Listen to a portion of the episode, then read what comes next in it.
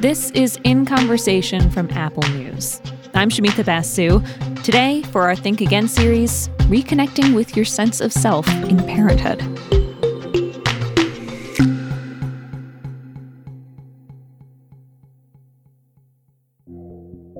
I read this article a couple of months back about millennials struggling to make their way through adulthood, and I haven't stopped thinking about it since. It was by Jessica Grose, who writes about parenting and all things affecting the American family today for the New York Times. And it wasn't a knock on millennials. It was a smart analysis of all the bigger societal changes that have made everything from buying a house to raising a family fundamentally different than it was for past generations. Jessica says there was one statistic in particular that made her want to write that piece. The silent generation who are in their 80s and 90s now, when they were at 40, around 70% of them lived with a spouse and a child in a household. And the comparable percentage for millennials is 30%. That's a huge shift over not a very long period of time. That insight for her unlocked a new way of thinking about the challenges of modern parenthood. And I think a lot of people were sold this idea that if you just follow the right steps, you will have the stereotypical American dream. And it's not to say that that's not still possible, it just doesn't look like what it used to look like. The milestones are moving, goalposts shifting, and that makes the personal transition into parenthood, as well as our shared vision of what parenting should look like, even more unclear. It's like we're working with an outdated roadmap. I never want to look at these massive changes as all bad or all good. They're just changes. And society sometimes has to catch up with these big changes and how our lives don't look like the lives of our parents necessarily. Along with her writing at the Times, Jessica is also the author of the book Screaming on the Inside The Unsustainability of American Motherhood. So I wanted to talk to Jessica about this particular transition into parenthood for a lot of reasons. One of them is I am pregnant right now. I'm about to become a parent for the first time. And I feel both really grateful to be pregnant at a time when people are being so open about the tough parts of parenthood, and admittedly, kind of freaked out by the whole thing. Sort of honesty overload, you know? So I asked Jessica to share what she's learned from speaking with so many parents about how to worry less about the supposed script and instead define your own roadmap for the person and parent you want to be. I think we are in a unique moment in the transition to parenthood, only insofar as we are just getting a fire hose of information 24 7. And even someone like me who's literal job is parsing this information, I find it confusing and overwhelming, and it's often contradictory. And even people with expertise don't always agree. Mm. But I think, sort of stepping back, there have been expectations on mothers and what mothers are supposed to be for hundreds and hundreds of years. And there's this cultural notion that motherhood is supposed to be transformative and it's supposed to transform you into this better person who never gets angry and is just the perfect angel all of the time. And that is not a reasonable expectation because you're still a human being. You are still you. You still have the range of emotion that you had before you were a parent. Sure. And so just accepting that. I spoke to so many women for my book who felt that not only did they have the same feelings, the same negative and positive feelings that they had before being a parent, but having the negative feelings caused them an additional layer of guilt mm. because they felt, oh, I must be unnatural. I must be aberrant. There must be something wrong with me because I don't feel 100% joy 100% of the time about being a mom. And so if we can just accept that we have all of the feelings and access to all of the feelings we had before we became a parent and not feel that additional layer of guilt, that's even a big step in the right direction because you shouldn't feel bad about feeling bad. It's normal. I, yeah, I like that you've arrived there because it's funny how early those feelings of guilt can actually enter the room. It makes you realize how early on the narratives are sort of placed on you or how much you've really internalized just yourself. You know, in in your book you write about how when you were pregnant with your first child, only about 6 weeks along, you already felt like you had failed at motherhood before you even started. I mean, what what did you feel like you were failing at at that point? I got really sick. I had hyperemesis, which is extreme nausea and vomiting. So I couldn't keep down any food. And as a result, or alongside it, I just felt like I was physically and emotionally falling apart. And I felt so much guilt that I was so sick. And I felt like, oh, this must be my fault. You know, hyperemesis is the most common complication in the first trimester that lands pregnant women in the hospital. Mm. So, this is not some rare thing that I'm a freak for going through. It happens. And so, even knowing that intellectually, I still felt this sense of complete failure. I had to leave a job that I had just started because I was too sick to continue. And in retrospect, it was the absolutely right decision.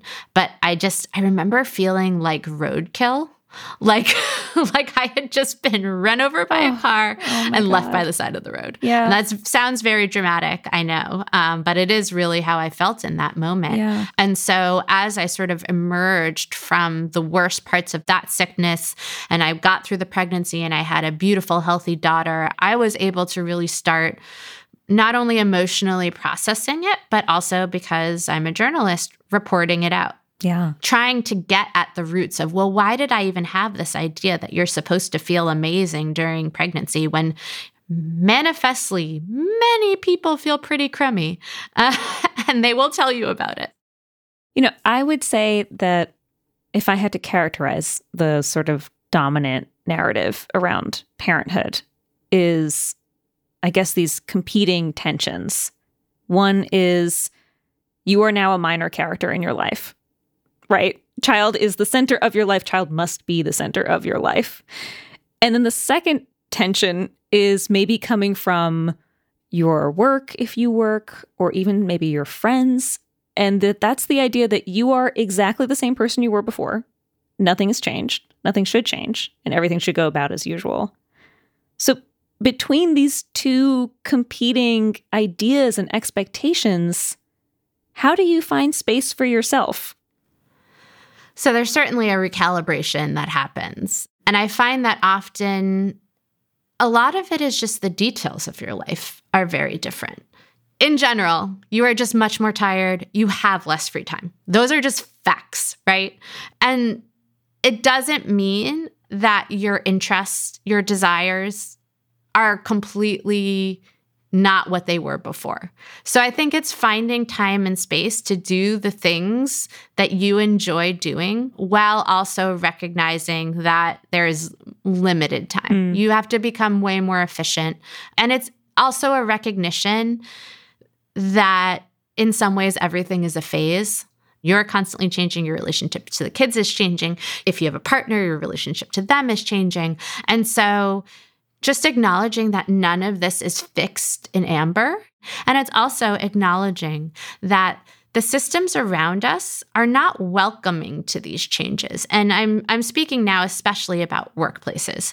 There is a term coined by the gender scholar Joan Williams, the ideal worker. And our workplaces expect all of us to be the ideal worker at all times, which is to say that you have no responsibilities outside the office. You are available both your mind space and your physical body are should be there 24/7 for use by your employer. And that's just not feasible for basically anyone, but I think especially for parents because something as simple as the workday and the hours of the workday are not compatible with the American school day, right. which ends at least two hours before most people get off work. Right. And so you have to do the effort and make the work to figure out how you're going to cover that if you continue working. And almost 80% of women between ages 24 and 54 are working or looking for work. That is the vast majority of people yeah. in this country at this point. Yeah. And so it is normative to be a working mother. And yet the systems around us just are not there. We don't have them. Yeah. And that is uniquely American. Yeah. I mean, can I tell you that that reminds me of a real anxiety that I have that I'm already having at this point, which is I know for a fact that I will not be the kind of mother that my mom was. And that kind of stresses me out. I mean, my mom stayed at home until I was in middle school. And even though I know in my mind that that's just not the script that I've chosen to follow for myself, I'm already feeling anxiety about what kinds of losses that means for my child because I know firsthand how much I got out of my mom being exactly who she was. I don't know how to grapple with that. Well, I mean, this is something that actually has been very comforting to me. Um, your kids are not you. Mm. And they're mm-hmm. going to be their own people with their own experiences, and they'll get something else out of your relationship. And I mean, you can just see all of your peers who had moms who worked and are thriving.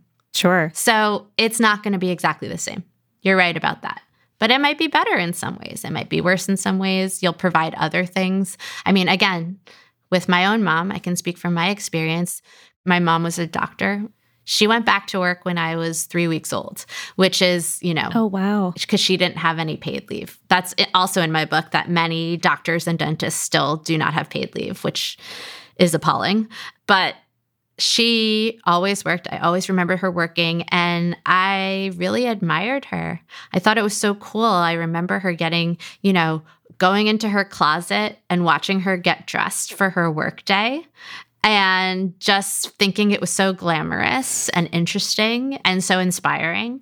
And I don't feel like she gave any less of herself. She was still available and emotionally present for me. And so there's just not one right way to do anything. Yeah. I get that. I hear that. It's hard not to compare with what you already know. Of course. I think that's what makes it harder about, you know, marching into the unknown and uh and knowing you're going to have to forge it for yourself and figure it out. Yeah. And I think it's so important for all of us to not assume the negative, mm. not assume that just because something is going to be different for our kids, that it will necessarily be worse. Yeah. Can we talk about dads and non birthing parents? I feel like dads often get shortchanged in this conversation, or maybe the conversations about early parenthood because they're not going through the same kind of physical transformations. But this is also a time when their identity and their sense of self is going through a lot of upheaval. And I feel like in some ways we've left dads to their own devices to figure it out much more than we've left moms. And and we're still doing better at having those conversations around what moms go through. But um, I really feel like dads don't have that same kind of space.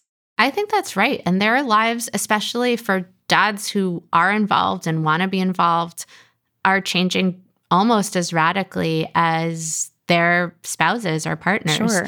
And I think in some ways, at least in the workspace, it's a little harder for them because they are punished more severely for taking time with their families because it's sort of going against gendered expectations. Mm-hmm. So it mm-hmm. at least expected, oh, they might mommy track you, but that's what moms are supposed to do.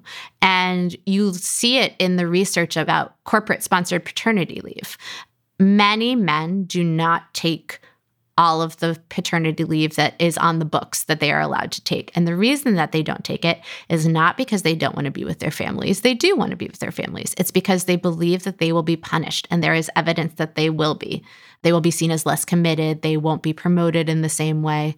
And so wow. they have unique challenges in some ways that women are not facing in quite the same ways. And I do think that they're in sort of a transitional moment where many of them are much more devoted and spend a lot more time with their kids than previous generations. But again, the systems around them haven't fully caught up. So, who does the school call when there is something wrong mm. with the kid? Right. Even if you tell them to call the dad, they usually still call the mom.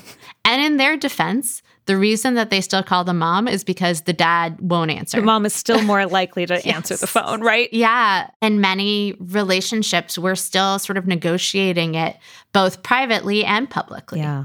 And men I do think are more starting to talk about it amongst themselves. And so I think we are moving forward, but we all suffer when we don't treat dads as equal parents. Yeah. You know, I do think that there's a way in which the larger conversation about caregiving needs to include almost everybody, especially at the workplace, because nearly everyone in the world is going to have to give care to somebody in their life at some point. So, mm. whether it is for an older family member, whether it is for a significant other, you know, a friend, all of us are going to have health needs and care needs that will not allow us to work a full time job. And I think just including more people in this conversation will make it a lot less fraught mm, because mm-hmm. there's been many articles written about how there's resentment if parents are given special privileges at work and I understand it. It feels unfair. And so I think making the conversation broader will make it more inclusive and better for everyone because everyone deserves to have a personal life, whether or not you choose to be a parent.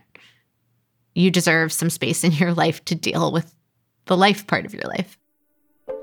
We asked you, our listeners, to give us a call and tell us how becoming a parent changed you. And we got so many voicemails. It was really nice to hear.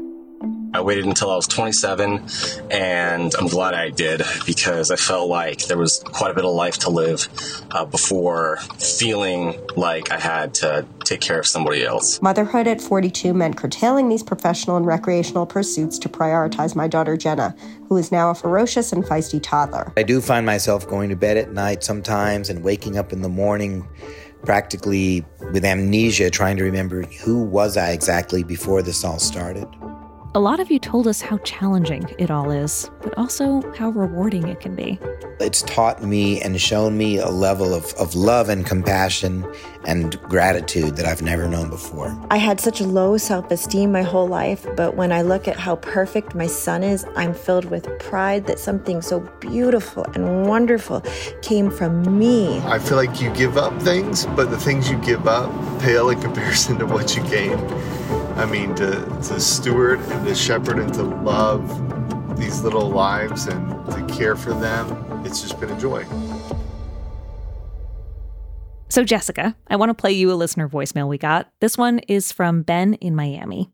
When I was 35, my wife and I had twin sons, which, whew, drastic, drastic life change. Uh, on the con side, definitely miss uh, rest and sleep not being interrupted is, is another big one. And also, I think patience. I thought I had patience. I thought I was one of the most patient human beings on the planet.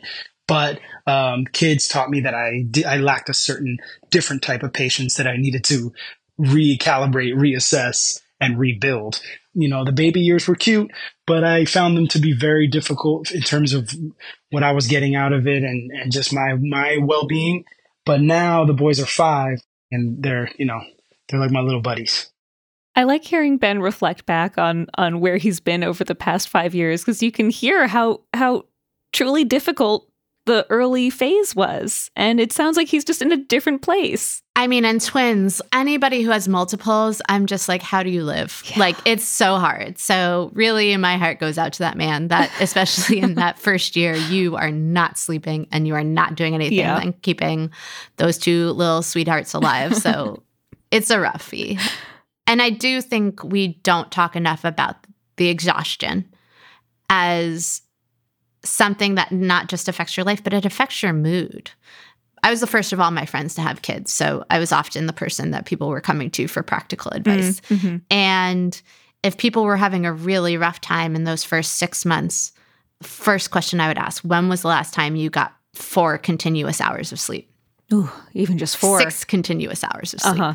And often you just need to go into a separate room and actually sleep for as long as possible. And you will wake up and feel like everything is actually totally manageable. and I know that sounds so basic, but it is, you know, there's a reason they use sleep deprivation as actual torture for people. 100%. To not get a full block of sleep will just make you feel like everything is falling apart. Let's listen to another call from a listener. This one is from Madison. And she told us about getting sucked into this kind of cycle of guilt and how tough that was. I'm a first time mom to a bright and brilliant three year old son. In those first couple of years after he was born, I found myself silently teeter tottering back and forth between feeling resentment for the loss of uh, autonomy, time, my career, sleep, my own hobbies, or friends, or the way I looked. But the moment I started to spiral in that direction, I immediately felt a feeling of guilt. But ignoring those feelings really prevented me from seeing that change is not a loss and accepting that my life is and will forever be changed, but will also forever evolve. This change is hard, both bad and good, but incredibly important to explore and hopefully find acceptance in so you can, you know, can heal and find ways to still be the you you desire to be in the chaos of parenthood. I really like how she says that, like figuring out how to be the you that you desire to be mm. in each stage of parenthood. Yeah, and I I mean, if she has a 3-year-old now, she also was becoming a mom in 2020. And I think we yeah. just need to point out that that was especially challenging. Yeah. And I do think that guilt is so pervasive and it's okay to miss your old life. I think for new parents, one thing is just to manage expectations about what that first year as a parent is going to look like. I think trying to just take things day by day mm. and not trying to plan too far in advance. The example I'll give from my own life because I was so sick during my first pregnancy, I was expecting to feel pretty bad uh, immediately postpartum, and I didn't know when I would get back to work. But it actually turned out that the second the baby was born, I felt so much better. Like, clearly, the hormones of pregnancy just do not agree with mm. me. And mm. once they flooded out of my body, I was like, oh my God, I feel like myself again. And my brain was ready for and excited to get back to work, which I was not anticipating at all. I thought I'm going to need six to nine months to even start thinking about that. Yeah. Um, and so I surprised myself in that way. And it wasn't what I was expecting. And so I think it's allowing yourself to have a different reaction to things than what you might have thought you wanted. And I think that there's so many things in the first year where you think, oh, this is the right thing to do, this is the best thing to do. And your instincts go against that. So I think it's just as much as you can listen to those instincts and what you want and how you feel in the moment and not try to project ahead about how you're going to feel, especially if it's something you've never done before. Jessica says another way to sort of manage your own expectations when you become a parent is to really think about what boundaries you need to set, especially on social media.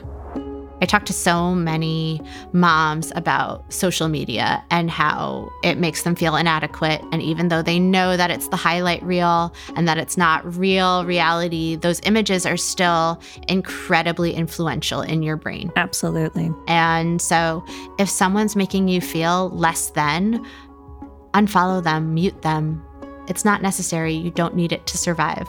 And at the same time, I think saying, oh, just don't be on social media at all is reductive because there's so many ways social media connects us and many of us need it for work. So I think finding a way to curate your experience so it's not making you feel worse than you need to.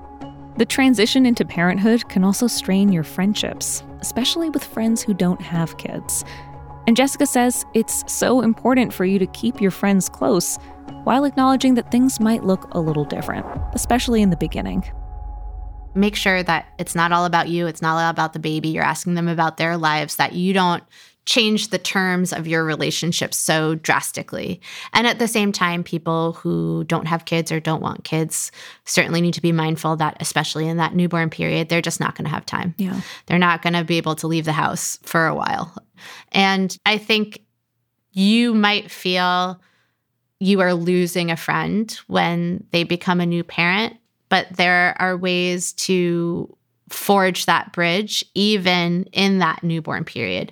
I remember so many times my friends would come over and we would just watch crappy TV and eat snacks and it was awesome. It was so I mean, I have to say that's like my favorite thing to do in life anyway. so, I see. So that's really those, the pinnacle for you was yeah, yeah. Yes. That's you reconnecting with your sense of self. We used we used to call it couch melting. my best friend and I would call it it's like, do you want to come over and couch melt? That's great. I became a parent before she did.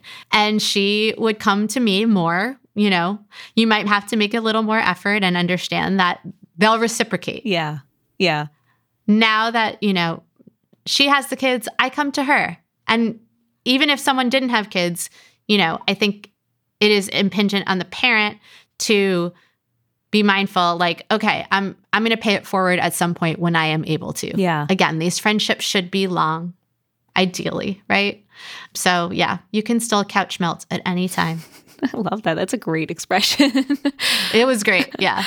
You know i feel like a lot of what we have talked about today has been about like triaging in a moment you know, when you're really just you're like at capacity and things are so difficult. But what about the more existential side of it all, which is who are you? Who am I right now? Who am I in the stage? Mm-hmm. What's your advice for people on how to make sure that they are checking in with their sense of self?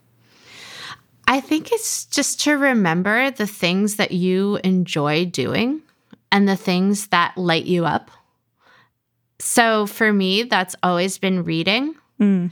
And it was just always making sure that I had time to do those things that excited me and made me feel passionate. Mm. Another thing for me was exercising. Mm. Mm-hmm. It is absolutely imperative that I do it for my mental health, for my sense of well being. And it did mean waking up earlier. I hate waking up early, but sometimes you have to acknowledge that there will be more required sacrifices to do those things that light you up than there were before you were a parent. Jessica, any other advice you have for new or soon to be parents? Do less. Find one thing in your day that you don't have to do and don't do it.